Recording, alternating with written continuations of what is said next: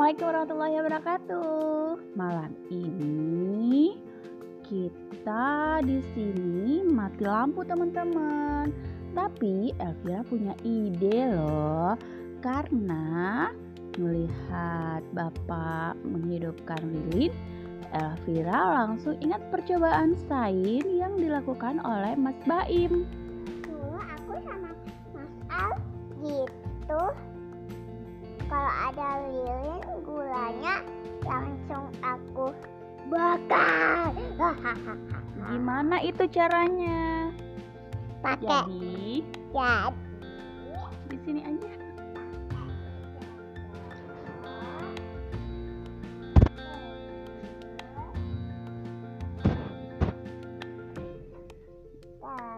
Oh, salah. Nih.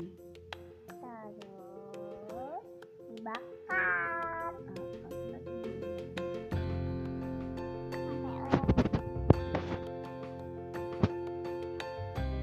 Jadi teman-teman kita siapkan sendok, lilin, terus eh, tempat untuk nanti gula yang karamelnya itu. Nah ini harus dengan pengawasan orang tua sebenarnya ya. Kalau dulu Elvira eh, mainnya bareng sama mas-masnya. Jadi dalam pengawasan mas-masnya meskipun pasti ada eksiden sedikit ya, kena api, kena kena itu karena itu agak sedikit bahaya sedikit ya. agak bahaya juga ya karena kalau kita lengah lilinnya bisa jatuh kan kena kertas itu bahaya sekali. Jadi harus eh, pengawasan orang dewasa. Jadi yang perlu disiapkan adalah gula sendok dan lilin. Kalau di sini kita pakai kertas gitu gitu aja ya ala ala pramuka gitu. Hati-hati loh deh jangan kena itu Nah, lalu gulanya ditaruh di atas sendok ya. Se- eh, lalu sendok yang terisi gula ditaruh diletakkan di atas lilin. Nah, kita tunggu gula meleleh menjadi karamel. Iya, setelah dicet, setelah leleh, lalu kita tuang ke kertas, tunggu beberapa menit eh, sampai dia mengeras.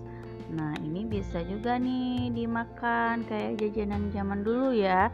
Cuma ini lebih simple bikinnya nggak dicetak-cetak. Gitu kayak permen gulali ya. Tuh. Tapi ini adek eh, cetaknya membaur ya. Ini sendoknya kan di belakangnya jadi hitam. Dia membaur sama gula jadinya. Nah, ini adalah percobaan dari benda padat menjadi cair, cair menjadi padat kembali. Nah, teman-teman boleh coba percobaan saya ini di rumah bersama ayah, bunda, atau kakak. Yang penting ada pengawasan orang dewasa. Oke, see you later di next science activity with Elvira dan Ibu. Warahmatullahi wabarakatuh.